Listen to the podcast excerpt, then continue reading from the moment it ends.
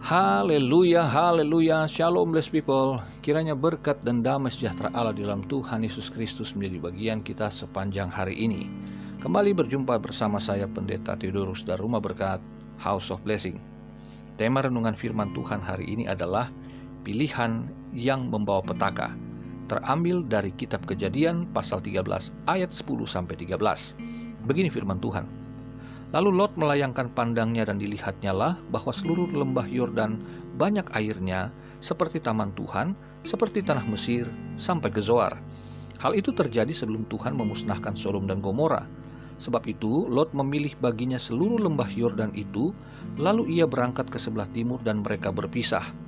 Abraham menetap di tanah Kanaan, tetapi Lot menetap di kota-kota lembah Yordan dan berkemah di dekat Sodom. Adapun orang Sodom sangat jahat dan berdosa terhadap Tuhan. Bless people sudah terkasih dalam Tuhan. Ini kisah Lot yang akan hidup mandiri setelah ia berpisah dari orang tua angkatnya, yaitu Abram atau Abraham. Abraham adalah om ya atau paman dari Lot. Almarhum bapaknya Lot adalah kakaknya dari Abraham. Selama perjalanan mereka keluar dari kampung halaman, Lot dibawa serta oleh Abraham di Mesir dan sampai akhirnya keluar dari Mesir, mereka menetap di tanah Negeb, ke Betel, ke Ai. Di sana mereka selalu bersama. Alkitab mencatat bahwa Abraham maupun Lot mempunyai usaha yang sama. Mereka adalah para peternak. Abraham dikatakan sangat kaya dan Lot juga adalah orang yang diberkati bersama-sama dengan Abraham. Jadi, berkat Tuhan kepada Abraham, kepada orang tua, itu dirasakan juga oleh Lot sebagai anak angkat. Dua usaha yang sama dan keduanya sama-sama juga diberkati. Tetapi kemudian masalah datang ketika para gembala Abraham dan para gembala Lot itu berkelahi. Akhirnya sebagai orang tua yang bijaksana, Abraham kemudian menawarkan solusi kepada Lot. Ya, ini tafsiran bebas saya ya di pasal 13 ayat 1 eh, sampai ayat yang ke-9. Daripada kita ribut, kita ini kan keluarga. Ya. Udahlah, jangan sampai kita menjadi tidak baik dalam hubungan. Baik para gembala, Abraham maupun para gembala Lot sebaiknya hidup sama-sama dalam damai. Caranya ya mereka harus berpisah seperti itu. Lalu kemudian Abraham memberikan opsi. Kalau kamu ke kanan, aku ke kiri. Kalau aku ke kiri, ya eh, kalau kamu ke kiri, ya aku ke kanan. Sebaliknya seperti itu. Jadi Abraham memberikan kesempatan pertama kepada Lot Lalu kemudian tibalah di ayat pokok kita ayat 10 dikatakan setelah Lot diberikan kesempatan pertama untuk memilih tempat yang mana Lot akan hidup secara mandiri, Lot kemudian dikatakan melayangkan pandangnya dan dilihatnya lah bahwa seluruh lembah Yordan banyak airnya seperti taman Tuhan, seperti tanah Mesir. Jadi Lot ketika diberikan kesempatan pertama, ia tidak menyia-nyiakannya. Bagi seorang pebisnis tentu ini baik. Seorang pengusaha ini tentu adalah peluang yang sangat baik ketika diberikan kesempatan untuk memilih yang terbaik untuk yang pertama kalinya. Dia melihat bahwa lembah Yordan adalah lembah yang sangat subur tanahnya begitu luar biasa suburnya. Di sana ada banyak air, cocok sekali ya. Lembah yang hijau, yang banyak airnya tentu sangat cocok untuk bisnis eh, ternak seperti yang dimiliki oleh Lot. Lalu kemudian ia tidak membuang-buang kesempatan. Ia segera memilih dikatakan di ayat yang ke-11 sebab itu Lot memilih baginya seluruh lembah Yordan itu jadi dia nggak buang kesempatan nah di sini kita lihat saudaraku dimulainya petaka itu bahwa Lot memilih berdasarkan ya, berdasarkan penglihatannya sendiri. Dia melihat berdasarkan mata jasmani. Nanti kita akan bahas di seri berikutnya tentang penglihatan Abraham. Lot melihat secara wajar sebagaimana orang-orang dunia melihat peluang bisnis, peluang usaha dengan mata jasmani. Bahwa ini tempat yang potensial, tempat yang strategis, tempat yang eh, baik sekali untuk digarap, untuk mendatangkan keuntungan tentunya. Tetapi saudaraku, dalam konteks Lot sebagai orang beriman, karena Lot juga dikatakan di surat Petrus, ia orang benar, berarti ia orang beriman karena memang dia hidup bersama Abraham, tentu dia percaya kepada Tuhan Allahnya Abraham.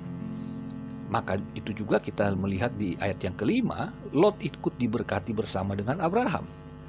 Nah, saudara, apa yang dilihat Lot kemudian diputuskan. Ini mengingatkan saya dan saudara akan kejadian pasal 3 ayat yang ke-6 ketika Hawa melihat buah yang ditawarkan oleh iblis untuk dimakan padahal itu buah yang dilarang oleh Tuhan. Hawa melihat, ia tertarik dan ia memutuskan untuk mengambil dan memakannya. Dan kita tahu bersama akibat yang didapatkan oleh Hawa. Demikian nantinya akan terjadi kepada Lot. Mengapa? Karena Lot melihat dengan mata jasmani tanpa ia melibatkan Tuhan. Saudaraku, boleh-boleh saja saudara ketika akan berusaha, akan berbisnis atau sedang mencari pekerjaan melihat peluang-peluang yang baik, melihat potensi-potensi yang bagus untuk uh, investasi, untuk membuka usaha, untuk berdagang, untuk bekerja di satu perusahaan, melihat-lihat yang baik. Tetapi jangan lupa bahwa kita sebagai anak Tuhan selalu memulainya dengan doa. Sebab apa yang kita lihat baik belum tentu baik di mata Tuhan. Sebab pandangan Lot terbatas karena dia melihat dengan mata jasmani. Dia tidak tahu bahwa di balik lembah Yordan yang sangat potensial itu ada kota yang namanya Sodom dan Gomora di mana penduduknya dikatakan adalah orang-orang yang sangat jahat dan berdosa terhadap Tuhan. Nah, ini Lot tidak memperhitungkannya. Dia cuma melihat bahwa saya bisa mendapatkan eh, kebahagiaan di tempat di mana saya akan berhasil dalam usaha. Saudara, kita bekerja, kita berusaha, tentu semuanya mengharapkan keuntungan. Apakah itu e, sebagai pengusaha atau karyawan, kita tentu ingin mendapatkan keuntungan bagi kerja keras kita. Namun jangan lupa bahwa setiap kita akan memutuskan apa yang kita lihat, mata jasmani kita itu harus melibatkan mata rohani kita, yaitu iman, percaya kepada Tuhan. Apa yang kita lihat belum tentu itu benar-benar tepat bagi kita sebagaimana Lot tidak tahu kondisi di balik segala sesuatu yang berpotensi besar itu bahwa ada potensi bahaya juga yang sangat besar yang akan membawa petaka bagi Lot dan keluarganya. Saudaraku, kita tahu akhirnya bagaimana Lot akhirnya menderita dikatakan surat 2 Petrus pasal 2 ayat 6 sampai 8 itu. Lot sangat menderita di sana karena masyarakatnya jahatnya luar biasa, amoralitasnya tinggi sekali.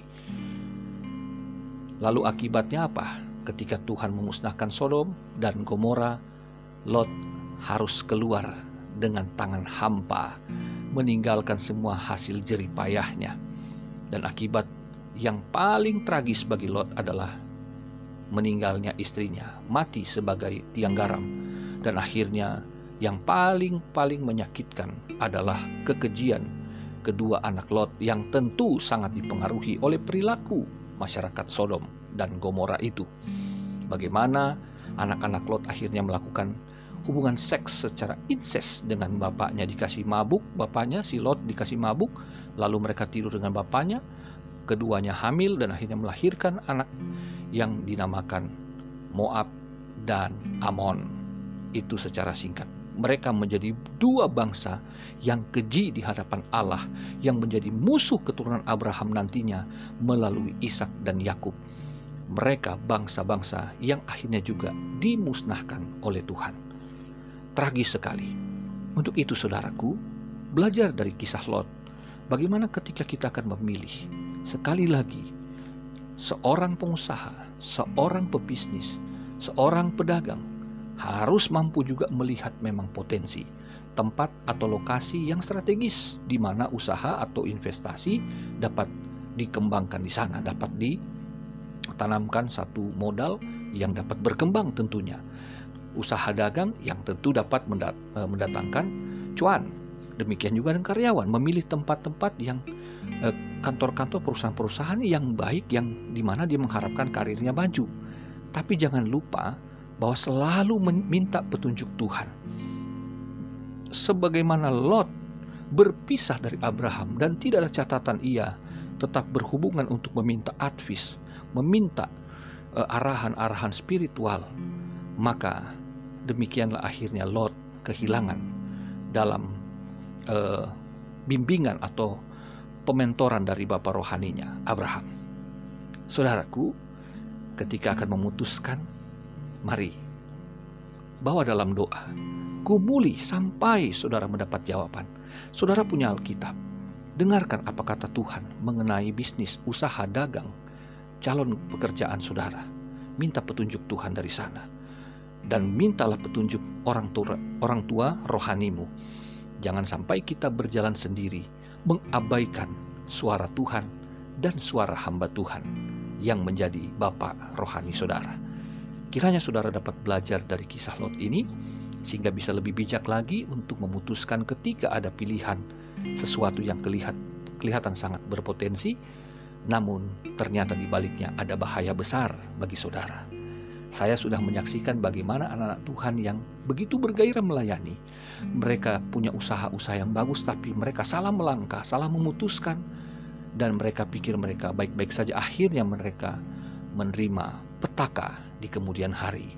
Mereka tidak meminta petunjuk Tuhan, tidak berkonsultasi dengan hamba Tuhan, dan akhirnya mereka menuai sesuatu yang buruk dari usaha mereka, pekerjaan mereka. Kiranya ini tidak terjadi bagi kita. Untuk itulah kita belajar dari kisah Alkitab supaya kita dapat merenungkan dan menggumulinya. Selamat merenung, selamat berkarya. Tuhan Yesus mengasihimu, Tuhan Yesus memberkatimu. Haleluya, bless people.